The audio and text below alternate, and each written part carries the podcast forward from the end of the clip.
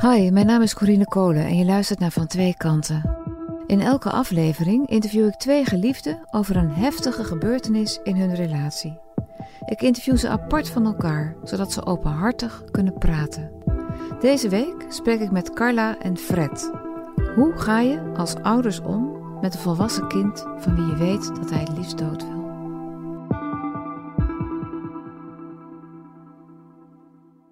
Wanneer leerde je Carla kennen? Ja, nog in mijn, uh, in mijn schooltijd, middelbare school. Op het strand in Nijmuiden. Daar was ik met een groep vriendinnen. En daar was Fred ook. Fred zag er heel jong uit. Toen dacht ik echt, nou, het is nog een beetje zo'n jochie van 16. Maar toen reed hij voorbij met een motor. En toen dacht ik, uh, oh, hij is in ieder geval 18. En toen vroeg hij aan mij waar ik woonde. En ik heb het gegeven. Afgesproken met elkaar. Ja, dat klinkt eigenlijk uh, zo goed dat uh, we al na een paar maanden bij elkaar zijn, zijn gaan samenwonen. Grappig genoeg zijn Kal en ik best wel andere karakters.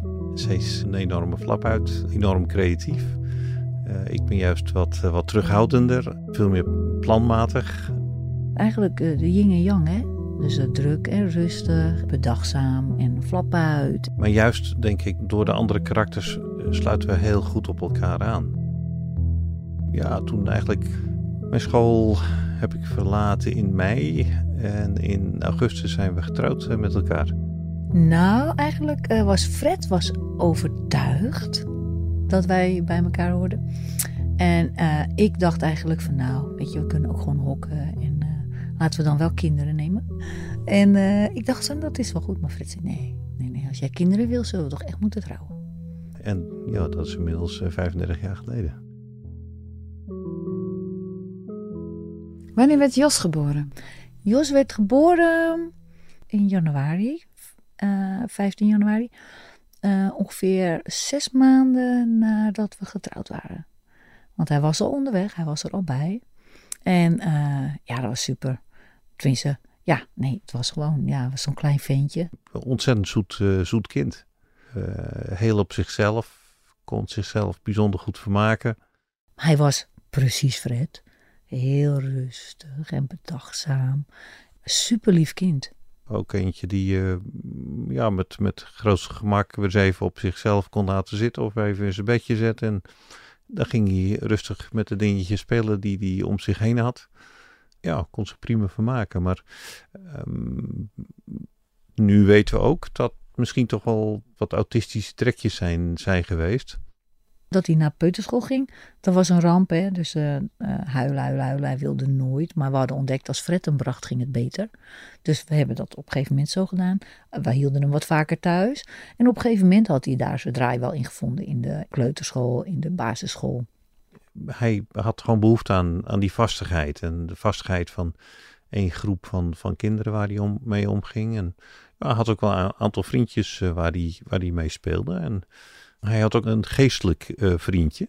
Een onzichtbaar vriendje, zeg maar, hè? Thomas heette die. En uh, daar speelde die, uh, zeg maar, heel veel mee. Was een aardig vriendje, die ja. Thomas? Ja, was heel aardig. Was niks mis mee. Jonge kinderen is dat eigenlijk vrij gewoon, hè? Dat ze, dat ze ja, de geest staat enorm open. Vaak raken kinderen het een beetje kwijt als ze jaren vier, vijf zijn, zeg maar. Omdat ze dan veel meer moeten leren en veel meer invloeden van, van buitenaf krijgen.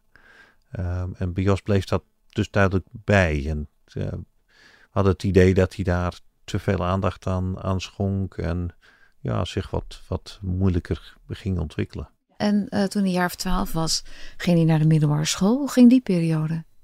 Voor Jos heel moeilijk. Want Jos, uh, we hadden wel een school uitgezocht. En die zou zeg maar een fijne school, kleine school, fijne school, zo'n zo'n kreting eraan vast.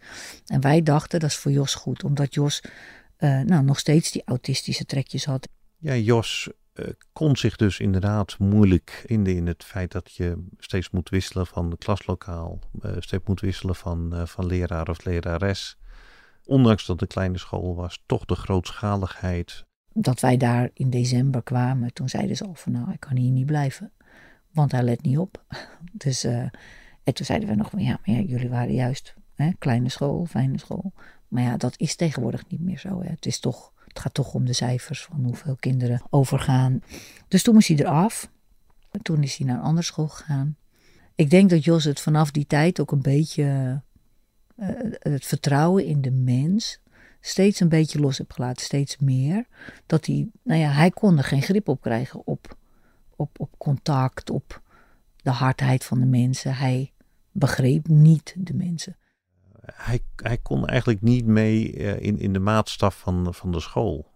Uh, dus ging hij steeds vaker buitenschool vriendjes opzoeken en roken, niet altijd meer aanwezig zijn eh, bij, uh, bij de les. Dus uh, ja, op de andere school, ik ga ervan uit, hij heeft echt heus best gedaan. Maar ook daar moest hij op een gegeven moment vanaf. Dus omdat, ja, ja, dat ging ook niet. Dus toen is hij naar een speciaal onderwijs gegaan. Dat is voor moeilijk opvoedbare kinderen, denk ik. Ja, niet moeilijk lerend, want hij kon goed leren, dus dat was het niet. Dus moeilijk opvoedbaar, denk ik. En ja, daar heeft hij dan zijn tijd een beetje uitgezeten. En wat merkten jullie thuis daarvan? Dat, dat hij het niet naar zijn zin had daar? Ja, wat, wat, wat rebelser houding. En eh, ja, op die leeftijd is dat natuurlijk altijd de vraag: is dat dan gewoon puberaal gedrag of is dat, uh, is dat afwijkend gedrag? Ik denk dat hij rond zijn veertiende, ja, denk ik 13, 14, wiet is gaan roken. En uh, hij had daar geen probleem mee, alleen wij wel. En Jos heeft een beetje een depressieve kant. En dus wij hadden iets van, weet je, hij wordt er depressiever van. Dus dat hebben we tegen Jos gezegd, weet je, kan je beter niet gebruiken. Luisterde die daar? Uh, nee. Nee. Nee, want hij vond, uh, ik denk dat hij dacht dat het zijn probleem wel oploste. Zeker zeg maar dat, dat hij iets verder was, hè, 14, 15, 16. Uh, toen begon hij duidelijk wat, wat buitensporiger te worden in zijn, in zijn activiteit. Wat deed hij? Ja, hij ging uh, echt het uitgaansleven in. Drank, drugs, uh, parties. Uh, sloeg door, zeg maar, naar, naar de andere kant, waar hij zo rustig en teruggetrokken was. Ging hij juist dat enorme wilde ging hij opzoeken. Ja, en, en ging hij alle vormen van drugs eigenlijk opzoeken. Dat, dat vind je natuurlijk pas, pas later uit. Dat, dat weet je op dat moment niet. Voor ons was dat niet zichtbaar. Omdat Jos thuis gewoon heel lief was. Heel aardig, heel rustig, heel zacht. En Jos zorgde eigenlijk altijd voor dat wij toch wel een goed idee hadden over dat het wel goed met Jos ging. Nu weten we natuurlijk meer, omdat we nu tegen jaar verder zijn. Maar toen geloofde ik echt, omdat wij altijd zeiden tegen die kinderen: je moet wel eerlijk zijn. Want als jij tegen ons zegt dat het goed gaat en gaat niet goed, wij kunnen het niet uh, ruiken als jij niet vertelt hoe je je voelt. Ja, Jos ging echt de meest gekke dingen opzoeken, weet je wel. Dat uh, ronddraaien van, van, van, van zijn bord en uh, geesten oproepen. En echt met, met vriendjes de randzaken opzoeken in het leven of het uiterste opzoeken in het leven. We hebben al ja, dat hij jaar 15 was, denk ik, of zo. Dat hij zijn eerste psychose had. Dat was niet bij ons. Hij was uh, bij vriendjes uh, weekendje, weekendje slapen. En toen heeft hij inderdaad met een, groep vrienden drank en drugs en, en geestoproepen uh, gedaan. Um, en toen is hij in Heiloven uit Geest is die, is die beland, is die opgevangen. Politie heeft hem eigenlijk uh, overgedragen aan, aan de zorg. En, ja, hij was toen echt compleet uh, de weg kwijt. Dus ze hebben hem echt intern moeten, moeten opnemen. Uh, ik denk dat hij 16 was en zijn eerste zelfdodingspoging daar was. Jos was niet thuisgekomen, s'nachts. En toen nou, weet je, dat is niks voor Jos. Toen is uh, zijn zus in zijn kamer gaan zoeken en we vonden een afscheidsbrief.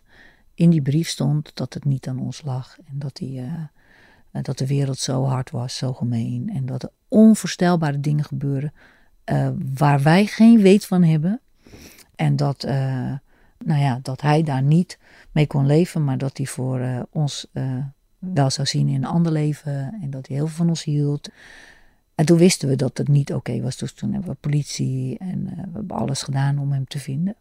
tot s'nachts uh, overal wezen bellen en overal geweest. En toen zondags kwam hij thuis. Dus hij was vrijdags weggaan en zondagochtend kwam hij thuis. En het enige wat hij zei was: uh, Mam, het was mijn tijd nog niet. Dus toen zei ik tegen Jos: Ik zeg, nou ben ik blij om dat het je tijd niet is. Was je zo kalm? Ja, omdat ik alleen al blij was dat hij er was. Jos had verschillende vriendinnetjes, maar eigenlijk altijd vrij kort contact daarmee. Een half jaartje of zo en dan was dat weer over. En eigenlijk op de, was 19 zo'n beetje, denk ik, dat hij een vriendin vond uh, die veel beter bij hem aansloot en hem eigenlijk weer vertrouwen gaf in het, in het leven. Dat is ook de periode waar hij eh, heeft gewerkt um, en waar hij zijn eerste kind ook bij krijgt. Treurig genoeg um, was dat werk als bezorger van, van bier en frisdranken. En het treurige daaraan is dat helaas daar ook uh, rijkelijk werd, uh, werd gedeeld in, in drugs. En het, treurige uiteindelijk ook daarin is dat Jos een van de, van de drugsleveranciers bleek, uh, bleek te zijn.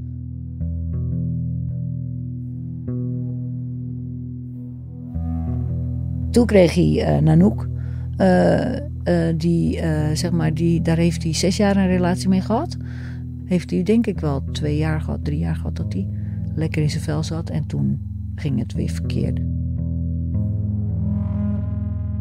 We stonden op een feest, zeg maar, bij ons in het dorp heb je feestweek. En toen kwam iemand mij halen omdat Jos zijn eigen had opgehangen en, met tie rips. En die waren gebroken. Die was gevonden ergens. Ja, nou ja, nou, of hij was alweer thuis. Dus toen uh, hebben wij GGZ gebeld uh, om te vragen, want ja, hij zit dus in een crisis, hè, want, omdat hij wil niet meer leven. Uh, en zolang je dan stappen kan ondernemen, heb je hoop. Hoop op dat het goed komt. Hoop dat, je, dat hij ja, weet je, een lichtje gaat zien. Maar goed, toen hebben wij hem gebracht. Maar een dag later uh, mocht hem alweer ophalen, want ja, hij was tenslotte flexibel genoeg. Toen was het zo fout. Uh, ik denk dat hij dat jaar wel tig pogingen heb gedaan om ermee te stoppen. Het kwam heel vaak s'nachts voor uh, dat we werden opgebeld, of door de politie of door Joszelf. dat hij weer werd opgepakt omdat hij spoorbijster was. of dat hij zelf opbelde, dat hij de meest gekke dingen zag en, en ja, hij wist dat wij er altijd waren om op terug te vallen. En wat deden jullie dan als jullie weer gebeld werden?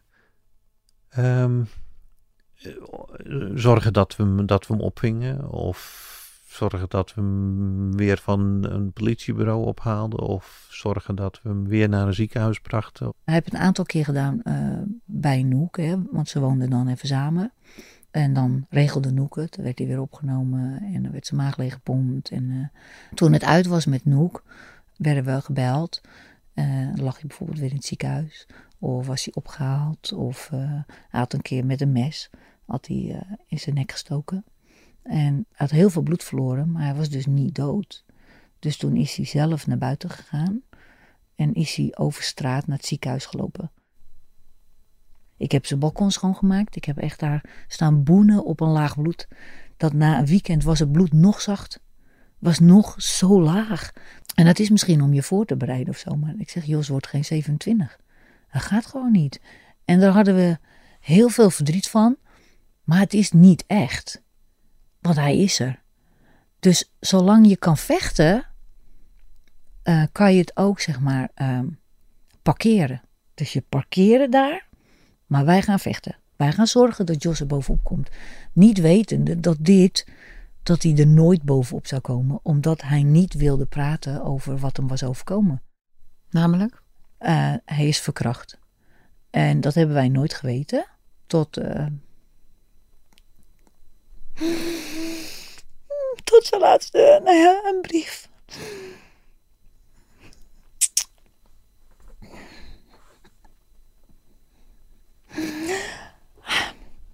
Ik denk dat hij voor zichzelf heeft uh, bepaald toen hij 14 was. Dat hij niet kon leven met die schande. Wat we nu weten, wisten we toen niet. Uh, wat we nu weten is dat hij op zijn veertiende verkracht is geweest. door een oude, oude man. Dus achteraf weten we dat dat van een gigantische invloed is geweest op zijn hele leven. En, en zeker ehm, in die periode 14, 15, 16 jaar. Door wie is hij verkracht dan? Door een, iemand die nu dood is.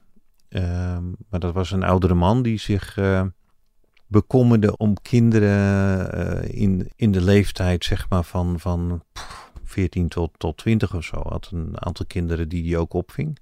Dat wist je dat Jos daar kwam? Wij wisten dat hij vriendjes had die daar woonden. Uh, dus dat hij daar af en toe over de vloer kwam, dat, dat wisten we wel inderdaad. Maar ehm, ja, hij, hij, kwam op zoveel adressen, kwam die, um,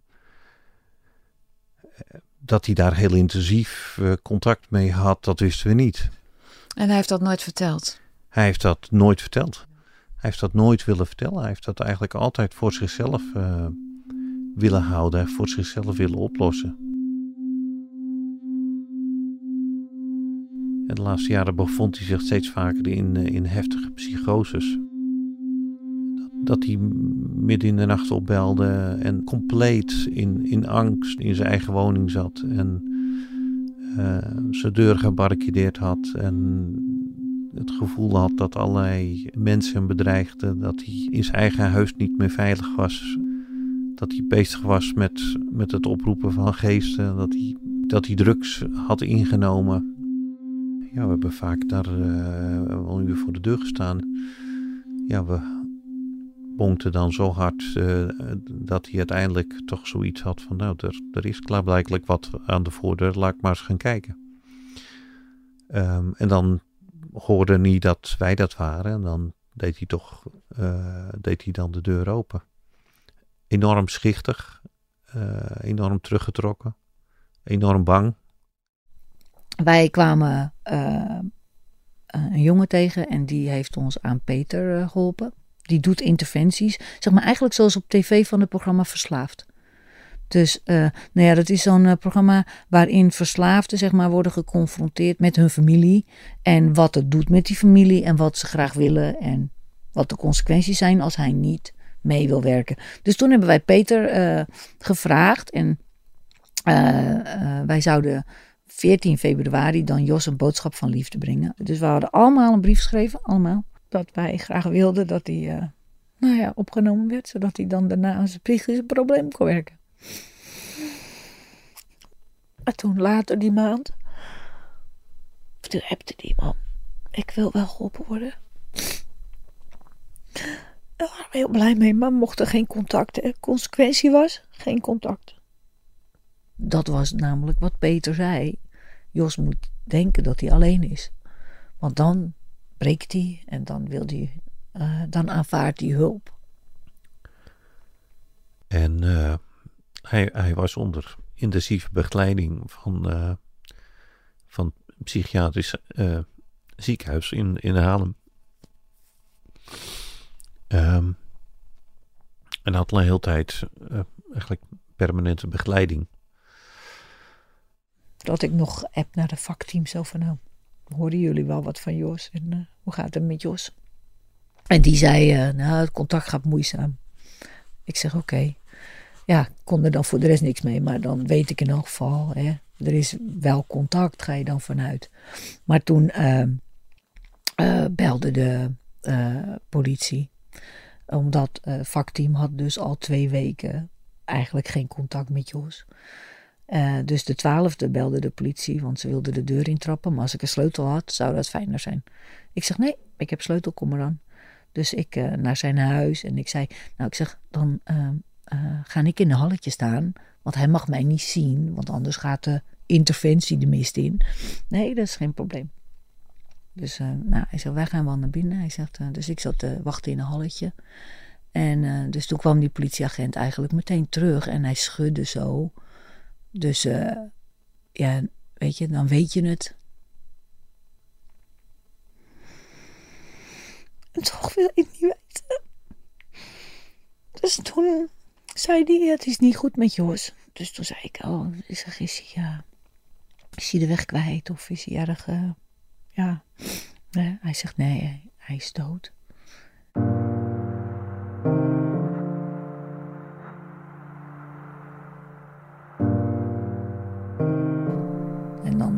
Zie je Jos en dan zie je hem daar zo liggen en dan ligt hij heel vredig, zo met zijn hand om zijn hoofd.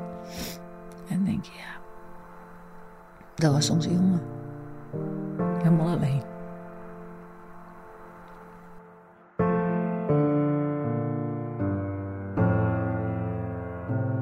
Hij heeft heel veel aan papier toevertrouwd. Uh, dus we hebben eigenlijk heel veel kunnen nalezen van, van wat hem eigenlijk altijd heeft vastgezeten. En da daar heeft hij inderdaad ook in beschreven wat, wat zijn kwellingen zijn, uh, zijn geweest. En, uh, en, en, ja, voor hemzelf is dit een bevrijding. Ehm, en dat, hij beschrijft het ook zo. En ik, ik moet ook zeggen dat ehm, we zitten in zo'n Facebookgroep, uh, waardoor je aan ons contact bent gekomen ook. En wat, wat we eigenlijk als rode draad lezen, ook aan, uit, uit de kinderen die, uh, die zichzelf het leven genomen hebben, is dat het veelal gevoelige kinderen zijn.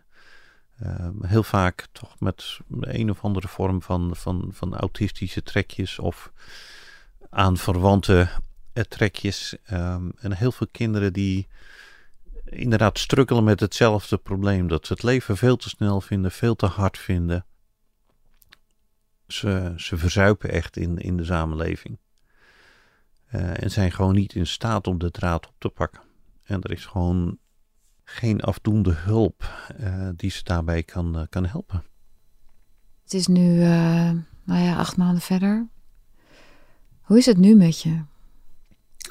Oké. Okay. De ene dag beter dan de andere. Maar. Weet je, het is oké dat hij overleden is. Is oké. Het is niet dat wij. Uh, ik ben niet boos. Wij zijn niet boos op Jos. Dat zijn leven was te moeilijk. Maar. Uh, omdat de hoop weg is. Moet je. Uh, is dit het? En vandaag gaat beter dan gisteren. Nou, en soms gaat het helemaal niet. Maar omdat wij ook niet weten hoe het moet, doen we gewoon wat. En als je wil huilen, huil je maar. En ja, en als, je, als het oké gaat, gaat het oké. Ja, natuurlijk denk je uh, veel wat als. Um, ook al weet je dat wat als niks, niks oplost. Um, Ik denk dat je toch als ouder altijd het gevoel hebt dat je, dat je misschien meer had kunnen betekenen, meer had kunnen doen. Het blijft een ongelooflijk onnatuurlijk gevoel uh, dat je kind eerder gaat als jezelf. Als we niet bij elkaar zijn, is het moeilijker. Want uh, uh, ik ben dit jaar veel in Nederland gebleven, omdat Jos is overleden. En Fred en, werkt in Duitsland? Ja, en Fred werkt in Duitsland. Dus dat was moeilijker. Uh, maar nu, zeg maar, hebben we besloten dat dat...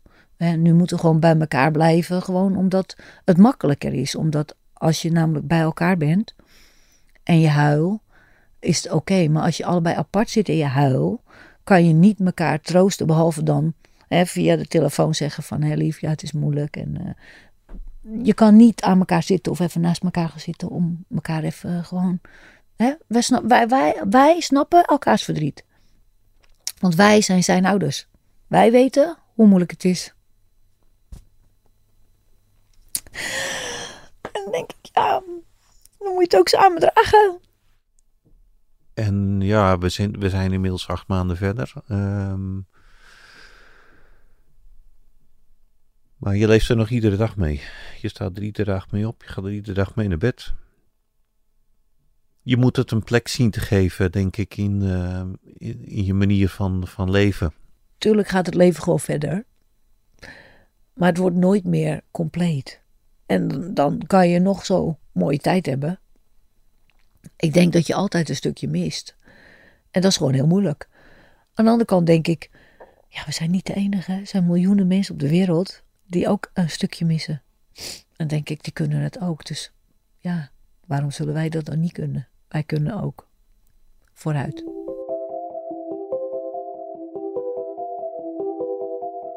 Je luistert naar het verhaal van Carla en Fred.